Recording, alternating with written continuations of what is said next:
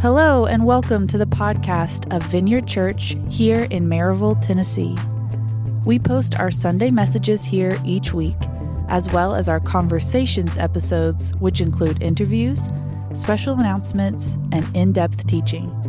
You can visit vineyardchurch.us to learn more about us or to access the audio archive. You can also subscribe to this podcast on Spotify, Apple, or Google Podcasts. And now, here's the episode. Hi, everybody. It's so good to see you. I missed you so much. I wasn't here the last couple of weeks, but apparently neither were most of you. So it's cool. Spring break, it happens. Uh, I, uh, Sharon and I and the kids, we actually did like a whole thing. We, um, uh, it was a work trip. We I preached at a couple of conferences and uh, had a couple different churches, and it was a whirlwind, and it was a lot of teaching. It was too much teaching, and it was kind of exhausting. So it's really good to be home. It's really good to be back with you guys. Um, all right, so we are in this series, Varnished, and we're working our way through Galatians 1 and 2, and then we'll take a break, and then we'll start working on Galatians 3 and 4, and so on. Um, so we're in Galatians chapter 2, verses 11 to 14 is where we're going to get, but we're going to start in Acts chapter 10. So if you have your Bibles, you can start there. Um, and then we will, we will make our way to Galatians in time. Uh, story of my own before we begin.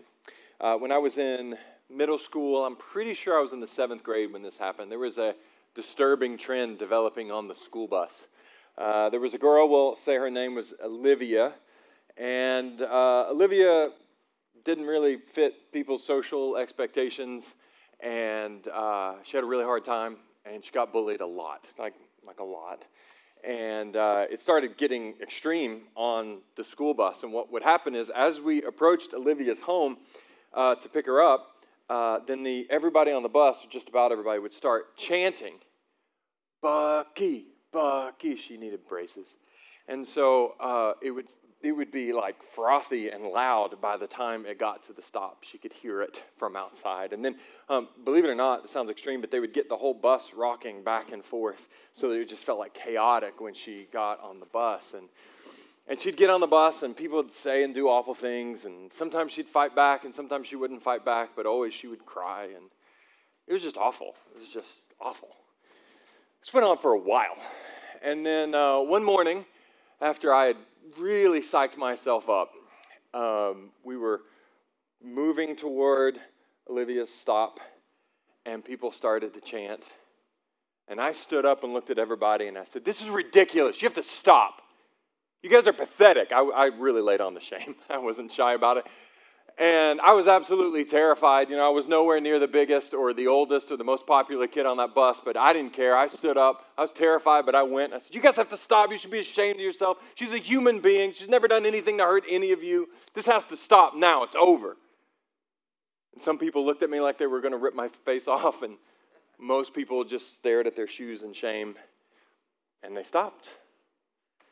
And Olivia got on the bus, and, and uh, she was looking around with surprised that nothing was happening and no one said or did anything. And then she sat down, and I, I remember looking over at her and saw her sort of quietly smiling to herself, like maybe the nightmare's over. And, and then the next morning, um, as we approached Olivia's house again, a couple of people started to chant, and I stood up and just looked at them. stopped. And then the next day, nobody even tried. Because I put a stop to it like a gosh darn superhero. Don't clap. The story's not over. Don't clap. So, a couple of weeks passed, maybe three, something like that. And nobody tried it again. And I felt like it was over, and I stopped thinking about it. Um, and then one morning, on the way to the bus stop, as we got closer to Olivia's, a couple of people started chanting. I got brave enough to try it again. And I thought, oh, gosh. And I looked up, and there was about a half a dozen pairs of eyes looking right at me, going, Aaron, let's go. You gotta, you gotta stop this. You're the one who does the thing that make it stop. And I just thought, ah, I don't want to be that guy. I, I don't, I don't want to be like the school bus morality police who stands up and yells at people when they're mean. Like I just don't I don't want that to be the thing that I am. I just I don't want to. So I didn't say anything. And it happened again. And it continued to happen for the rest of the semester. And I didn't do a thing about it because I was a coward. Told you not to clap. All right, so I would love for you to forget about that story, but don't forget about that story. And now let's look at Acts chapter 10. Uh, this is about Peter, the apostle. He was one of the 12. If you're a Bible nerd, you know all about Peter. But he was one of the guys who walked and lived with Jesus during his ministry. And, and we're picking up in Acts, which is after Jesus has died, uh, was resurrected, and had returned to heaven to be with the Lord. And so um, now the apostles, the disciples, were, were leading this new church that was now um, spreading and growing. So we're kind of picking up in the midst of that story. And, and where we're picking up, Peter was on his rooftop and he was praying and he had a vision, which sounds dangerous. I just now thought about that on a roof and having a vision. But anyway, my mind. Okay, verse 11. Let's pick up there. He saw heaven opened. This is the vision. Try and picture it as we go. Heaven opened, and an object that resembled a large sheet coming down, being lowered by its four corners to the earth and in it were all the four footed animals and reptiles of the earth and the birds of the sky. A voice said to him, Get up, Peter, kill and eat. Verse 14, No, Lord, which is two words I don't recommend you ever say, but he said it. He said, No, Lord, Peter said, For I have never eaten anything impure and ritually unclean. What he's saying is, I'm a Jew, and Jewish folks don't eat food like that. Like we got rules and laws, it's in the Torah, and we don't, we don't, we don't eat that stuff. And so, no. Verse 15. Again, a second time, the voice said to him, What God has made clean, do not call impure. This happened three times. And suddenly the, the object was taken up into heaven. verse 19. While Peter was thinking about the vision, the Spirit told him, Three men are here looking for you. Get up, go downstairs, go with them with no doubts at all because I have sent them. And then you could probably guess what happened next. Would you know it? There were three guys uh, knocking at the door. They were looking for Peter. But it wasn't just any three guys, it was, it was three Gentiles. And Jews aren't supposed to hang out with Gentiles. That was kind of one of the rules. But the Lord had said, Go with them and don't be afraid. You know, no doubts at all. So, so he went.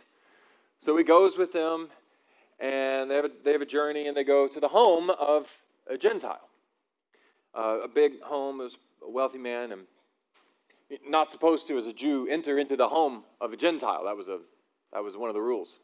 But look at what happens, verse 28.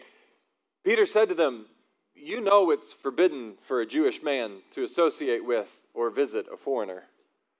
But God has shown me that I must not call any person impure or unclean.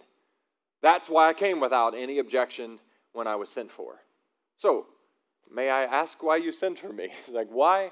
Why am I here? And so he does what he's not supposed to do. He walks into the home of a Gentile, and what he finds out is there's a whole crowd of Gentiles who are gathered there.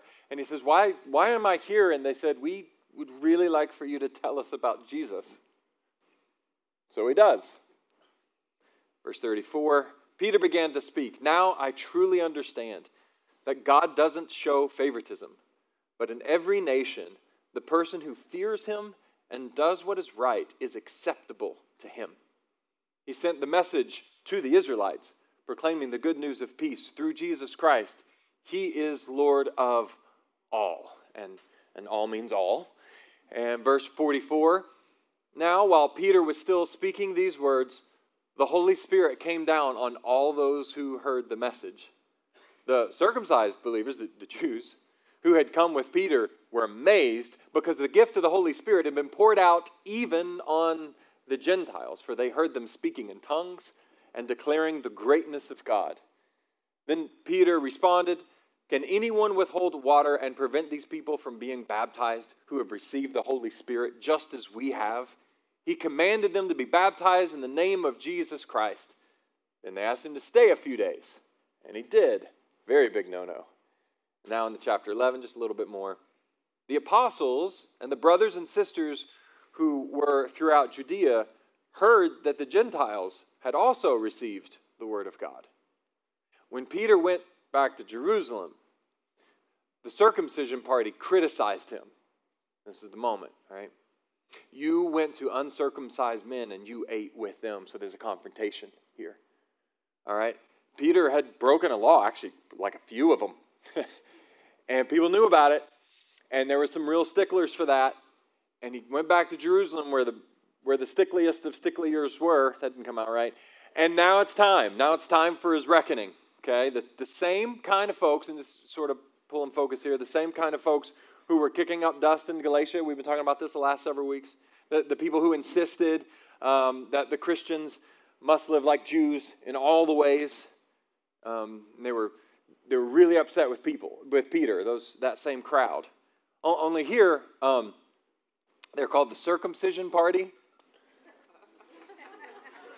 It's just it's just a really two really weird two words to put right next to each other. Don't you think? I could feel like I read that I was like, what kind of a party? I think I think I'm busy that night. I don't think I'm coming to that party. But anyway, a circumcision group, you know, the, the, and again, same group that I've been referring to um, as we've been studying Galatians with the same sensibilities.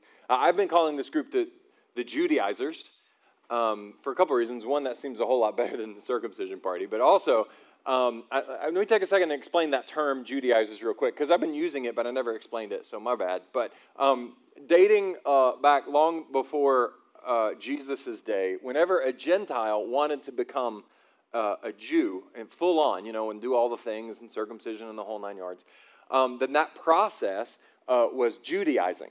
That, that person, in order to become a Jew, even though they were born a Gentile, they, had, they Judaized. And then after that, they were called Judaizers. Okay, that's just the terminology that they use. And uh, the Jews in the first century that we've been talking about in Galatia, um, they're the ones who wanted all Christians to live like Jews.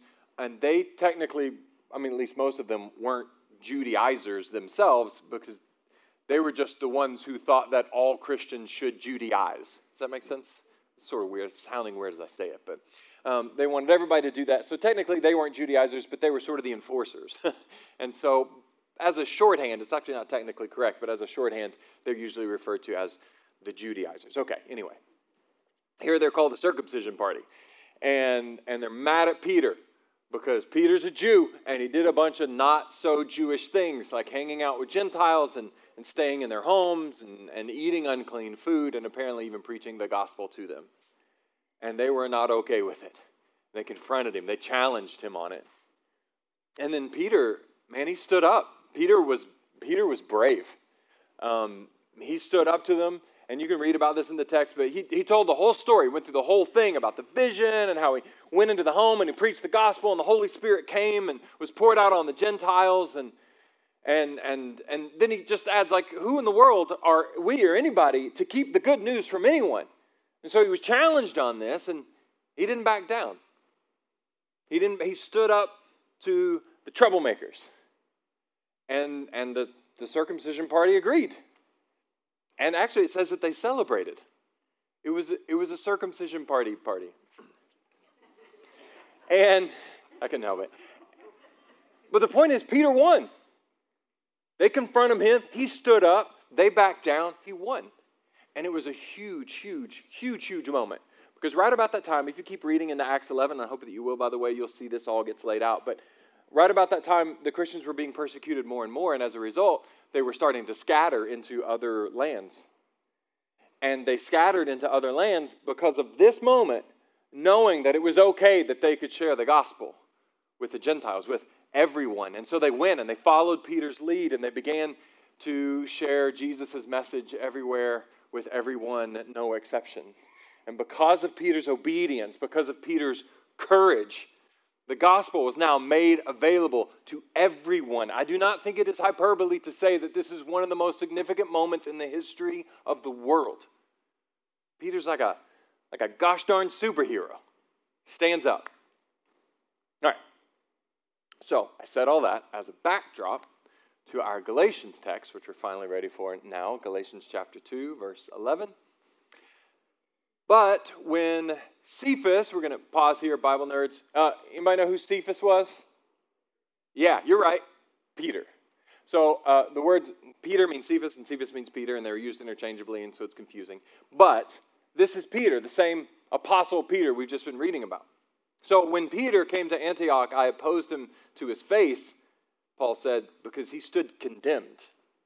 Well, how come? Here we go. He regularly ate with the Gentiles before certain men came from James. However, when they came, he withdrew and separated himself because he feared those from the circumcision party. Remember the people that he stood up to? And he won? Now he's afraid of those same people. Verse 13. Then the rest of the Jews joined his hypocrisy, so that even Barnabas was led astray by their hypocrisy.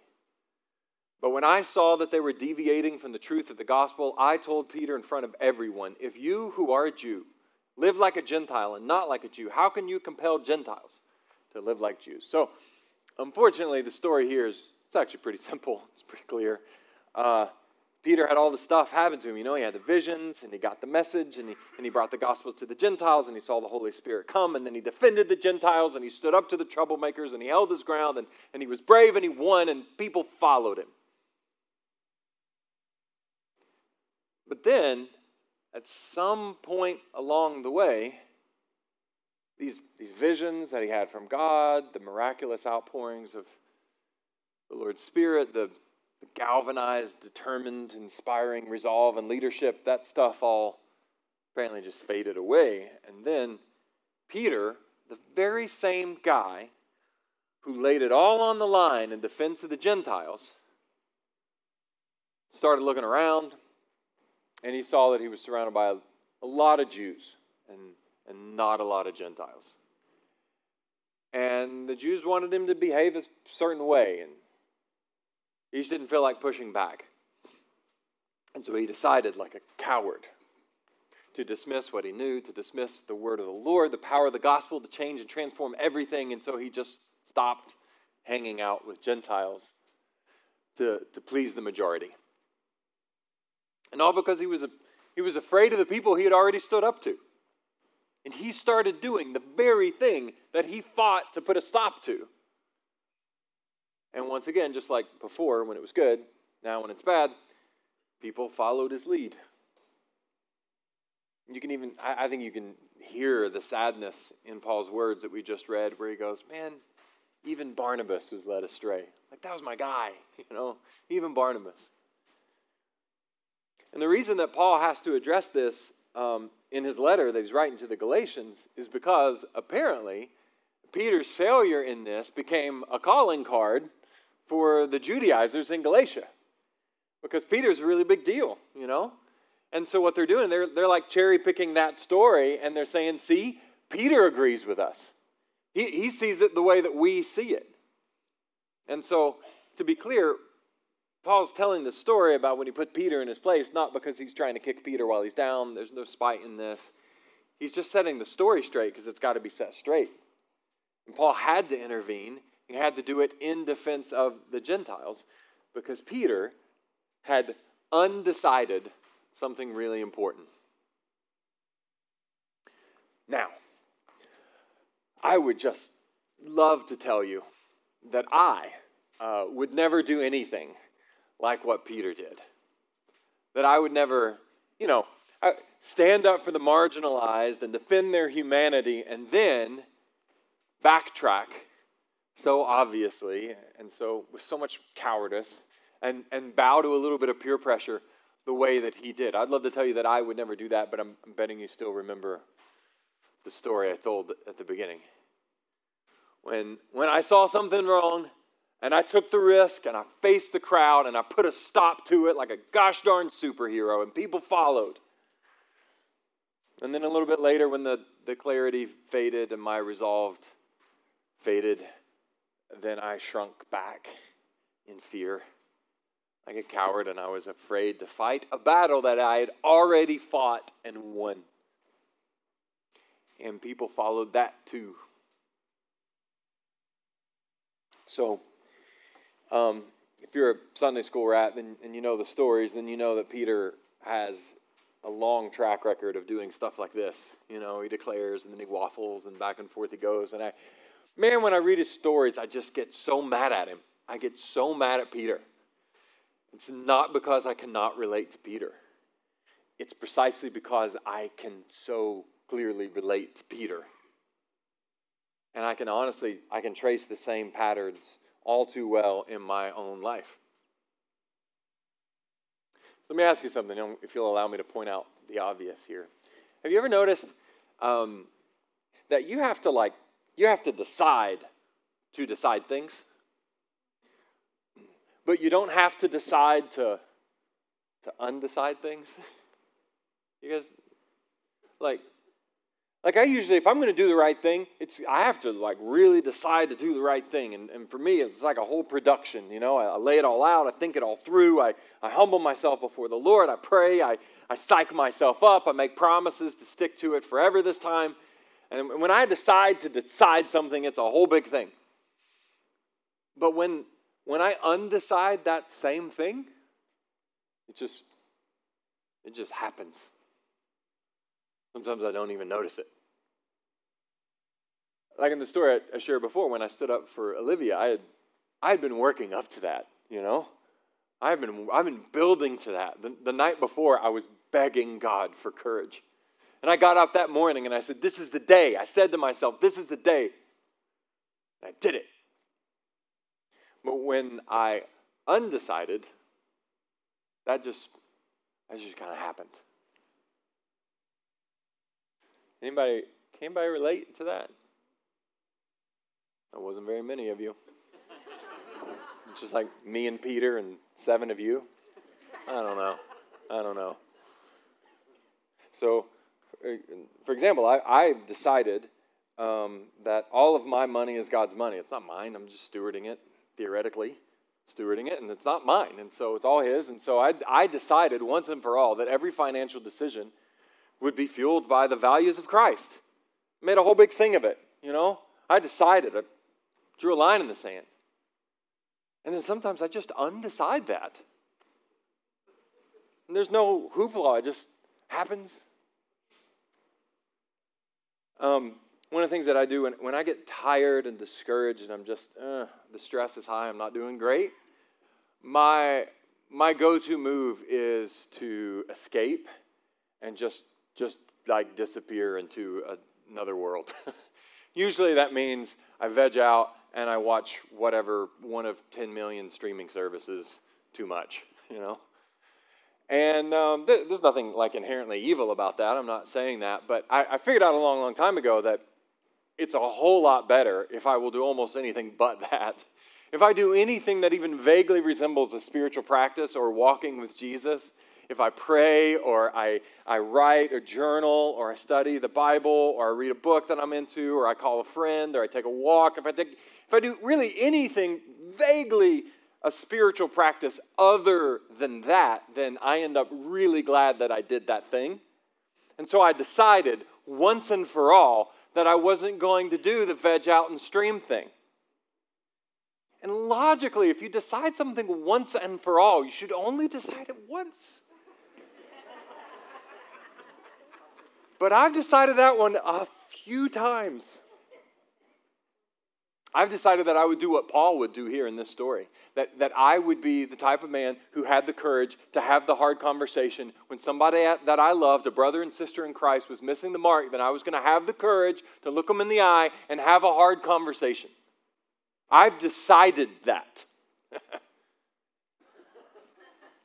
and I don't know, it's probably true that most of the time in the moment, I just undecided. Easter's coming up, a couple of weeks. I, have decided that, as awkward as it may be, I'm going to invite people to church. I'm going to share my faith with people. I don't even know if I'm good at it or not, but I'm, go, I'm going to. I've decided. I've, I've also undecided that a few times as well. I could keep going. But I'm going to ask again. I gave you that long list of examples because not enough of you nodded when I asked before. that was a punishment. Let's try again. Can anybody relate? All right, that feels more true. And it's the same thing with Peter. It's not like he decided, I'm going to be a coward now. It just, it just started happening. Okay, but really, lean in, folks, because, like, this is it, man. My point then is not that Peter was a screw up and a failure, and so am I, and so are you. That's not my point. My, my point is not that there's no point in deciding because you're not going to stick to it anyway, so just break the cycle and stop trying to be better. Not the point. It's actually the opposite. I just want to remind you, I mean, we sort of focus on his screw ups, but Peter was Peter. Like he led untold thousands of people to life with Jesus. He had an incredible ministry. He had so much integrity that when it came time for him to be crucified, he said, Crucify me upside down. I don't deserve to die in the same manner as my Lord. Peter, Jesus said he was the rock upon which the whole church was built. Peter, he was awesome. He decided to make some decisions, and those decisions, the courageous things that he did, he changed the world, guys. Full stop. He changed the world. And the fact that he sometimes had to be reminded that he was trying to be a great man. The fact that sometimes he lost sight of his commitments to be a great man. That doesn't make him a failure. It makes him the type of person with the faith and the courage to actually try to be great. The fact that he was imperfect did not make him a loser or a failure, it made him a human. And it gave him the opportunity to like maybe fail better the next time. The problem, the, the bigger problem that we face is not the people who try to do great things and fail. It's the people who try to do nothing and succeed. That's the problem. Guys, I've, I've tried and failed so many times. It's part of the human condition. I've I have decided things with gusto, and I have undecided those same things with a whimper. I have done it again and again. But I really believe that his strength is made perfect in my weakness. I think that's true. And again, Paul's pointing, telling the story. Remember, he's not trying to out Peter as a screw up. He's just setting the record straight. He's going, yeah, Peter lost the plot for a bit there, and he needed to be corrected, but he turned it around the point is that his failure isn't his legacy. He did what people with grit and, and integrity and resolve do. He acknowledged the wrong and then he redecided and continued on pursuing great things. Does that make sense? I hope so. All right, so Lauren's going to come, I think, help me wrap this up. We're going to have Selah. Uh, Selah is when we take a, a, couple of minutes to, to pray and reflect. And I'm just going to do this, uh, do this fairly quickly. Let me invite you to close your eyes, bow your heads. If you're not comfortable doing that, that's fine. You don't have to, but just take a moment to invite the presence of the Lord. This is where we try to make this as personal as we possibly can. We try to figure where this applies and lands for us. So, you know, the second time I tried, I found out that at least most of you can relate. We decide things and then we undecide things. And that can be discouraging. Um, and when, when we try to do something great and then we fail and stumble along the way, then it's kind of logical. We, I think we expect to then be approached by the Lord with shame and condemnation. And it's just not true. Instead, He comes to pick us up. He comes with grace. He comes with kindness. He comes with more love than you can imagine. And I can assure you, as He picks us up out of the dirt, He does not say, Man, you blew it. Don't bother trying again.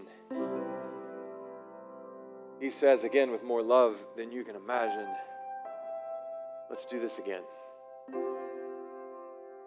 So, maybe a, a, list, maybe one thing, maybe a few things, I don't know, but maybe a list could begin to populate in your mind of some things you've decided. You did. You decided. You remember it. It was a thing. You decided a thing.